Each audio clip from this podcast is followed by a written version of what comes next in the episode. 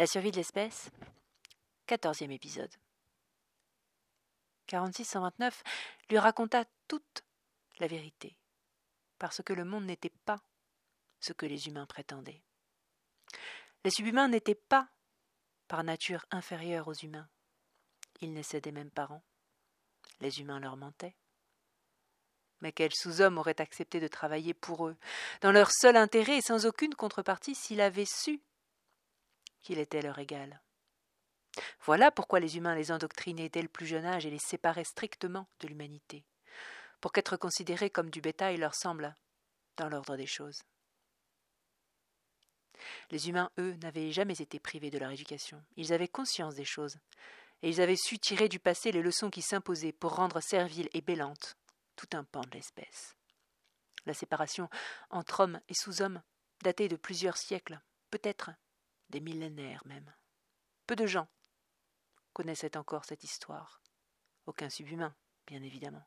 Mais même parmi les hommes, très peu d'entre eux, seules les classes supérieures, c'est-à-dire les catégories nommées, la prenaient. Pas les autres, elle était trop dangereuse, trop subversive. Et ce n'est que parce que 46-129 avait fait partie de cette élite, avant sa déchéance, avant son déclassement, qu'il savait. Même si ce savoir était depuis longtemps relégué dans des pans ensevelis de sa mémoire, et que, petit à petit, lentement, presque chronologiquement, il put entreprendre le récit des événements fondateurs de la société dans laquelle il vivait, revenant souvent en arrière, digressant, radotant, comme un homme qui fouille une armoire sans plus vraiment savoir pourquoi et qui s'extasie à chaque nouvelle trouvaille. Plusieurs centaines ou milliers d'années auparavant donc, le monde entier vivait dans un chaos indéfinissable. L'humanité avait atteint un seuil de population insupportable, dépassant les quinze milliards d'individus qui, dans l'euphorie des progrès scientifiques et du capitalisme, avançaient anarchiquement, individuellement, sans réfléchir à la portée de leurs inventions, aux conséquences de la superposition de leurs milliards d'actes vains, avec leur foi profondément ancrée dans le bonheur nécessaire qu'amènerait le progrès, et pour seul aiguillon la recherche de leur bon plaisir.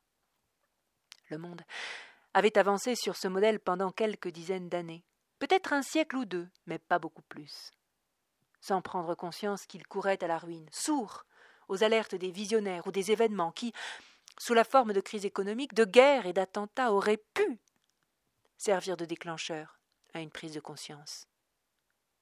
Mais rien n'y fit. Assourdis par leur épuisante quête de bien-être, ou seulement de quoi manger, tous continuèrent dans leurs courses erratiques et peu à peu. Le chaos s'imposa, partout, oppressant, inéluctable inextricable.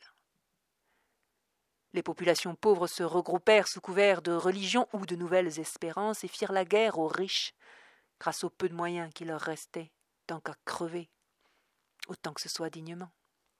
Les riches, se sentant injustement attaqués, creusèrent plus encore les inégalités, les exploitant même comme autant d'éléments essentiels à la marche de leur société. Les hommes étaient égaux en droit, ça c'était sûr, mais pour le reste, L'inégalité était nécessaire, inéluctable, et finalement le droit ne servait que d'ersatz d'égalité, d'alibi. Et sur toute la surface du globe, les pauvres le devinrent encore plus, s'animant d'intentions belliqueuses, tandis que les plus riches engraissaient, faisant la sourde oreille à l'imminence de la faim. Le monde allait mal, très très mal. Tout partait à volo. La pollution, la pollution de l'air, des sols, on allait bientôt manquer de tout. Manquer de nourriture, manquer d'air à respirer, manquer d'arbres. Et pourtant on ne savait plus qu'une seule chose se taper les uns sur les autres. Les gouvernements perdirent tout contrôle sur les populations. Il aurait fallu contrôler l'économie pour changer le monde. Mais celle-ci était devenue une force autonome, un monstre au-dessus des lois les conflits mineurs proliféraient sur tous les espaces habités, sans que qui que ce soit ne puisse plus les enrayer. Ils dégénérèrent un peu partout en conflits plus globaux, chacun prenant part dans les conflits qui le touchaient de plus près, tous ayant besoin d'exulter cette violence que la société lui imposait depuis tant d'années, toutes les injustices qu'il avait ou croyait d'avoir vécues. Les pauvres voulaient tuer les riches, les riches les pauvres, les politiques ceux qui avaient plus de pouvoir qu'eux, les entreprises leurs concurrentes, les religions celles qui avaient une plus grande audience. La société internationale se craquelait tout entière, et la majorité se laissa rapidement gagner par le goût du sang et par ce gigantesque défouloir, cet exutoire de passion et de vice. Les polices et gouvernements furent débordés unanimement participant bien souvent au conflit. Tout capitula, tout craqua, tout éclata. Mais personne n'était assez fort pour imposer un autre système. Les propositions pourtant ne manquaient pas, mais tout échouait. Alors, pendant plusieurs décennies, le monde ne fut plus que désordre. La nourriture était insuffisante, les richesses étaient pillées, l'information et l'éducation inexistantes, la justice tribale, les systèmes de santé défectueux, la sécurité illusoire, chacun n'était plus qu'égaux de par le passé et la terreur des événements récents. Plus rien ne fonctionnait. On ne pouvait plus compter sur qui que ce soit, plus aucune raison ne guidait le monde. Une grande folie s'en était emparée que chacun tentait de fuir comme il le pouvait.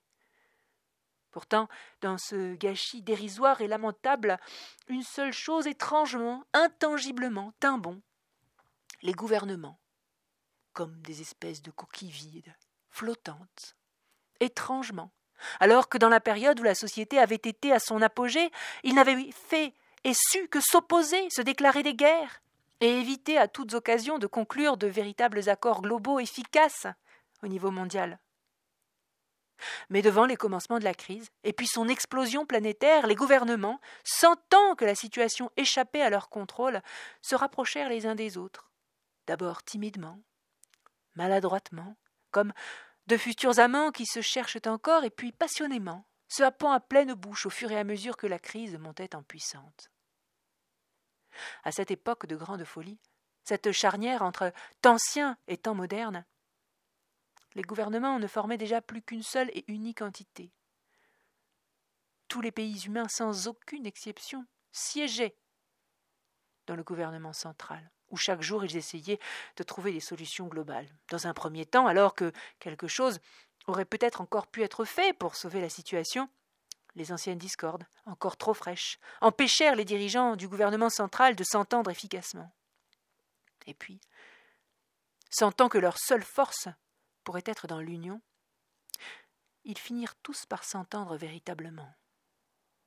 Doucement, mais avec conviction, ils réussirent à prendre quelques mesures applicable universellement, qui calmèrent un tant soit peu la situation. Des forces armées furent rétablies, ainsi qu'un semblant de système économique, de telle sorte que les fonctions sociales les plus basiques soient assurées. Mais malgré ce premier succès, le reste ne fut qu'un échec.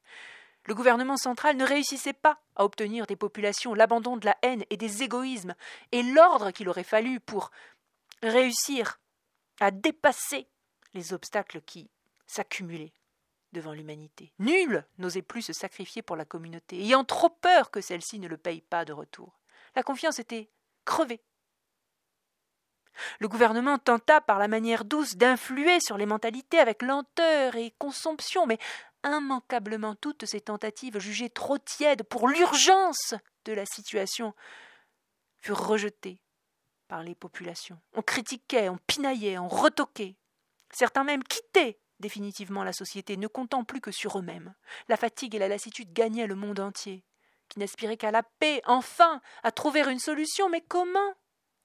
Comment, puisque les hommes étaient trop nombreux, ne faisaient plus confiance qu'à à personne, et étaient incapables de penser ou d'agir en équipe, collectivement? Aucun gouvernement n'a jamais eu le pouvoir de rendre un homme libre L'histoire ne dit pas de quel cerveau germa l'idée de la scission. Un des membres du gouvernement, un matin, se réveilla assuré de l'idée que si personne ne pouvait forcer un individu libre à œuvrer au bien commun, on n'était pas obligé de laisser les individus libres. Il réclama une session close du gouvernement et, au milieu de ses collègues, exprima son idée.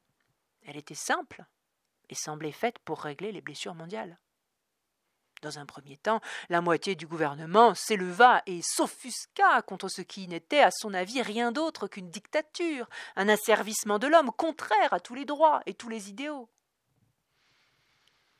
Et l'esprit, d'où l'idée avait émané, reprit alors la parole. Vous parlez d'idéaux, de droits de l'homme, de déclarations universelles et de chartes de l'ONU. Vous les brandissez comme des étendards universellement reconnus auxquels la seule pensée d'une entorse serait une injure à l'humanité entière. J'entends. J'entends. Mais regardez, regardez le monde tel qu'il a été façonné par ses droits. Les hommes sont libres. Oui. Libres d'avoir peur, de cacher leurs enfants, de frapper leurs voisins et de violer les étrangères. Les hommes sont égaux. Oui, devant l'inexistence des soins, l'inefficacité de la justice et la terreur qui les cloître chez eux. Qu'attendez-vous pour ouvrir les yeux? L'humanité court à sa perte si nous la laissons encore dans cet état, si nous laissons encore à chacun l'apanage de ses droits dont il n'a cure. La survie commune de chacun d'entre nous, de nous tous globalement, impose le sacrifice des intérêts individuels au profit de l'intérêt collectif.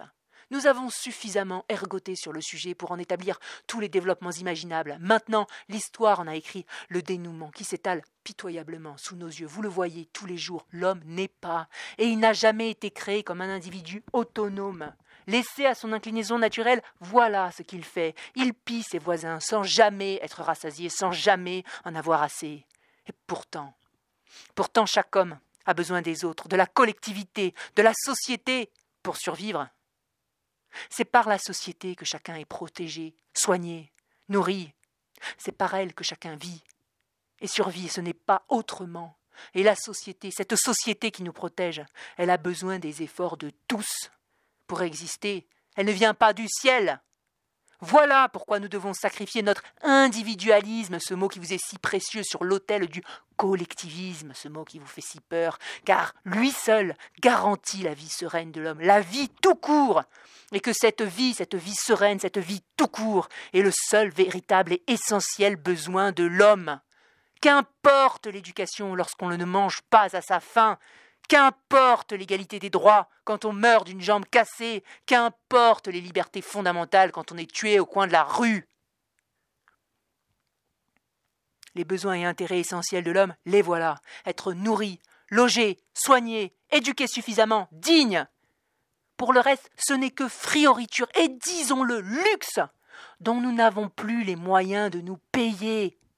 Alors oui, messieurs, dames, employons le mot qui fâche, ce qui vous fait si peur, ce qui vous offusque tant, la tyrannie. Voilà ce que je propose. Je ne tournerai pas autour du pot. La tyrannie, ni plus ni moins. Notre dernier, notre unique recours, sécurisant efficace notre seule chance. La seule question. Voulez-vous voir mourir votre humanité libre? Ou la voir survivre. Servile.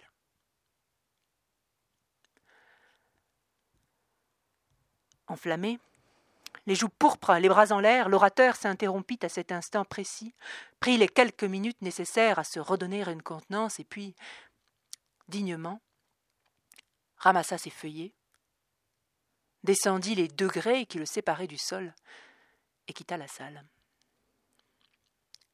Le silence tombait sur l'assemblée collait à la peau de chacun, englué devant l'ampleur de la question. Nul n'eut le cœur à répondre ce jour-là. Tous savaient que la question était la seule valable, la dernière option et qu'aucune discussion ne pouvait l'adoucir. Tous savaient aussi l'urgence de la situation, la fin inéluctable qui arrivait, et qu'aucune de leurs innombrables tentatives n'avait réussi à faire reculer d'un jour. Les estimations des savants les plus respectés étaient sans appel.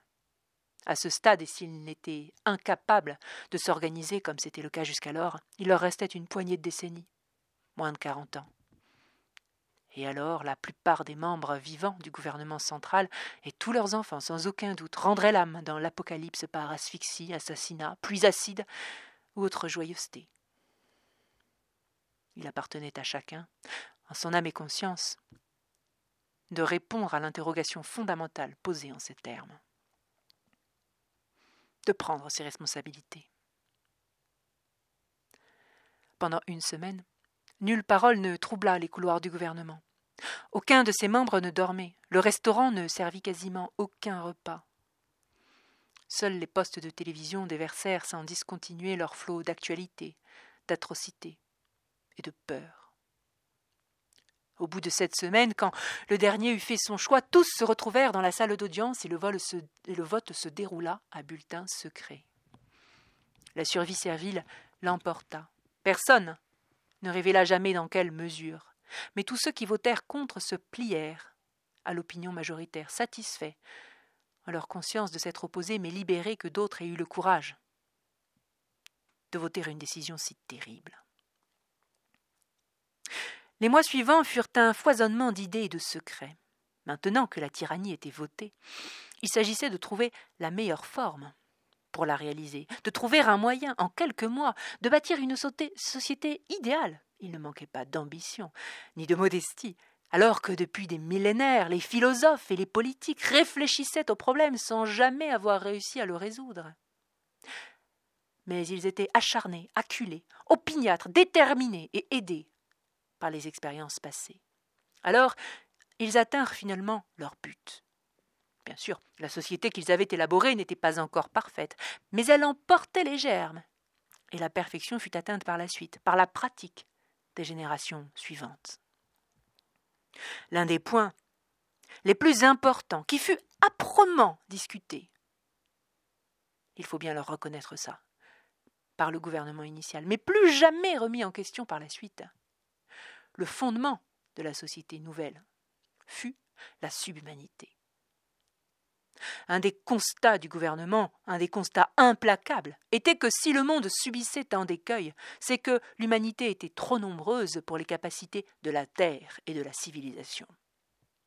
Certains proposèrent à ce problème une solution basée sur la politique stricte de limitation des naissances, un peu comme à la chinoise, d'autres un système de caste sur le modèle indien, d'autres encore que les humains ne puissent vivre qu'une vingtaine d'années ou soit endormis une année sur deux. Mais la solution qui fut retenue fut celle de la subhumanité, c'est-à-dire de priver de droit toute une partie de la population. Et plutôt que de simplement la supprimer, puisque cela coûtait cher, de la mettre au service de l'autre partie. Une fois cela fixé, se posa la question du critère de sélection de ces futurs subhumains. Et celui de la santé s'imposa comme évident. Puisque la société ne pouvait pas subvenir aux besoins de tous, autant priver totalement de soins ceux qui en réclamaient le plus, sans espoir raisonnable de survie pérenne. On décida dès lors de subhumaniser tous ceux qui présentaient dès la naissance des infirmités, des tares génétiques ou des marqueurs d'une composition trop faible, soit tous ceux qui auraient coûté trop cher en soins à la société. Ils n'avaient le droit de vivre que dans la mesure où ils étaient rentables. Rentables. Vivre, si l'on est rentable. Ils n'étaient nourris qu'à proportion du travail qu'ils accomplissaient et ne bénéficiaient d'aucun soin. Plus de parasites, de gaspillage. Plus de surpopulation, mourait qui le devait, travailler qui pouvait. Et sans vraiment jamais avoir expliqué pourquoi, le gouvernement décida de joindre à la population déficiente qui serait subhumanisée tous les blonds et les blondes. Aucune explication, mais aucune exception non plus. Au fin de réaliser cette séparation, tous les humains furent déplacés. On se contenta de leur expliquer que toutes les misères du monde provenaient des inégalités, c'était facile, qui elles-mêmes venaient des différences inhérentes à la naissance, à la fortune familiale, ou à sa non-fortune et à l'éducation. Ainsi, pour les rectifier, il fallait, il suffisait de déraciner chacun de son habitat, de ses habitudes, de ses relations, et de les réimplanter dans de nouvelles communautés vierges et égalitaires, où tous occuperaient le même rang, une tâche similaire en importance, et se verraient attribuer le même traitement, eut égard à ses mérites et non à sa naissance. Le paradis, en somme. Cela ne se fit pas sans peine, bien évidemment, mais après une campagne menée tambour battant, la population suivit Et il faut dire que les dernières projections de la communauté scientifique, qui donnaient la fin du monde à moins d'une dizaine d'années, avaient sans doute beaucoup aidé. Ce déplacement, connu sous le nom de grande migration ou de grande scission, permit aux dirigeants de séparer les subhumains et les humains sans que les subhumains ne s'en aperçoivent. Parce que, bien évidemment, s'il avait été clairement dit qu'une grande partie de la population serait sacrifiée au profit de l'autre, l'opinion publique ne l'aurait pas accepté. Bien sûr, tous les membres du gouvernement, ainsi que les secrétaires, sous-secrétaires, cuisiniers, femmes de chambre, époux, maîtresses, restèrent dans l'humanité. Il n'y eut que quelques épouses larmoyantes pour être écartées discrètement dans la subhumanité. La grande migration permit de séparer les deux nouvelles catégories d'humains sans que quiconque n'évente la supercherie. Elle permit aussi de casser les corps sociaux et la démocratie. En abandonnant son réseau, sa maison, ses réserves, chaque humain était entièrement abandonné aux bons soins de la communauté et n'avait plus de moyens concrets de se rebeller tous les humains, sur l'entière surface du globe, furent déplacés et dispatchés aux quatre coins du monde, dans des villes préalablement désertées par leurs habitants. Et il avait suffi, très simplement, de remplir certaines villes d'hommes et d'autres de sous-hommes. Et il avait été très facile de les sélectionner grâce aux dossiers médicaux de chacun, constitués par le recours systématique et obligatoire aux assurances qui coopérèrent assez facilement après quelques promesses de bonne loi. Ainsi, les deux castes ne se croisant jamais n'avaient pas véritablement conscience des différences de traitement qui les séparaient, et puis on coupa tous les moyens de communication en arguant que c'était ce qu'il en coûtait pour que les familles et les affinités ne perdurent pas à distance. À ceux qui conservèrent la qualité d'homme, on attribua des tâches qui n'usaient pas ou peu le corps. On les asservit peu à peu, à une nouvelle méritocratie dont il tirait, ou non, des avantages conséquents et fondés sur le même critère, la santé. Le gouvernement central inondait les humains de messages visant à les aider à préserver leur santé, et plus ils œuvraient quotidiennement à suivre ces recommandations, plus ils augmentaient dans la hiérarchie, avec les avantages inhérents, notamment en matière d'accès aux soins. Aux yeux des gouvernants, l'histoire avait prouvé que les hommes ne pourraient jamais être égaux.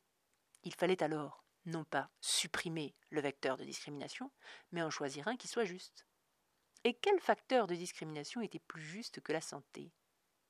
Il était vital, contrairement à l'argent, et, contrairement à lui, on ne pouvait jamais en posséder plus que de besoin. Et puis, c'était un critère sur lequel tout le monde pouvait influer. Il suffisait de ne pas fumer, de manger sainement, de faire du sport. Il n'était question ni d'intelligence, ni d'aptitude sportive, ni même d'habileté, mais seulement de discipline personnelle. Et la discipline personnelle, c'était à la portée de tout le monde, n'est-ce pas? Alors, le classement selon l'attention portée à sa propre santé ne pouvait pas être accusé d'être perverti par les inégalités de naissance entre les hommes. Et puis, il leur donnait la responsabilité pleine et entière de leur destinée. Il n'y avait pas d'excuse pour personne. Et puis enfin, la santé était à la fois précieuse et coûteuse, quoi de plus juste que de la dispenser uniquement à ceux qui la méritaient? Enfin, pour quelle raison imposer à tant d'hommes des privations et un sacrifice allant jusqu'à celui de sa vie, si ce n'était pas pour la survie de l'espèce? La seule justification à ce nouveau modèle, à cette nouvelle société, était de faire perdurer l'espèce et l'humanité, et pour faire survivre l'espèce. Il était tout à fait sensé de favoriser et de soigner les individus qui avaient une réelle chance de survie et qui entretenaient cette chance, les autres ne constituant qu'un poids qui entravait les biens portants et l'humanité dans son ensemble. La santé et l'accès aux soins servaient donc de marqueurs sociaux dans la nouvelle société humaine ou subhumaine. Elle condamnait les plus faibles et servait de critères discriminants chez les mieux portants, les hommes, qui n'avaient qu'à améliorer leur santé pour améliorer leur situation sociale. Dans un premier temps, on laissa à ceux qui avaient été désignés pour devenir subhumains un confort minimal qu'on fit décliner petit à petit. Argant de revers de récolte, de l'épuisement de puits de pétrole, et de tout un tas d'autres motifs plus ou moins délirants, mais que tout le monde goba. Après tout, les subhumains isolés n'avaient aucune raison de penser qu'on leur mentait. Et ils admirent que, tous les humains étaient logés à la même enseigne qu'eux, et qu'ils n'avaient donc aucune raison de se plaindre, mais qu'ils devaient courageusement endurer leur sort. Ils furent rapidement embrigadés, déshumanisés, complètement asservis. Quant aux quelques subhumains qui résistèrent ou se posèrent des questions dérangeantes, ils furent tout simplement supprimés. Et qui s'en serait offusqué quand personne ne représentait plus rien pour personne? Une fois que les subhumains, au bout de quelques générations, eurent suffisamment admis l'infériorité qui leur était prétendument inhérente, lorsqu'ils eurent tellement désappris à être des hommes qu'ils n'auraient jamais eu ne serait-ce que l'idée que leur sort puisse changer, on les rapprocha des villes humaines, pour les installer en périphérie de celles-ci, cloîtrées par des frontières nues qui prévenaient tout contact non maîtrisé entre les humains et les subhumains. Et c'était ainsi qu'était né le monde idéal, dans lequel 470, 46, 129 et tous les autres évoluaient. C'est la fin de cet épisode. Je vous remercie de m'avoir écouté et je vous dis à la semaine prochaine pour voir comment tout ce petit monde va se tirer de ce gigantesque bourbier pavé de bonnes et de très très mauvaises intentions. Je vous remercie.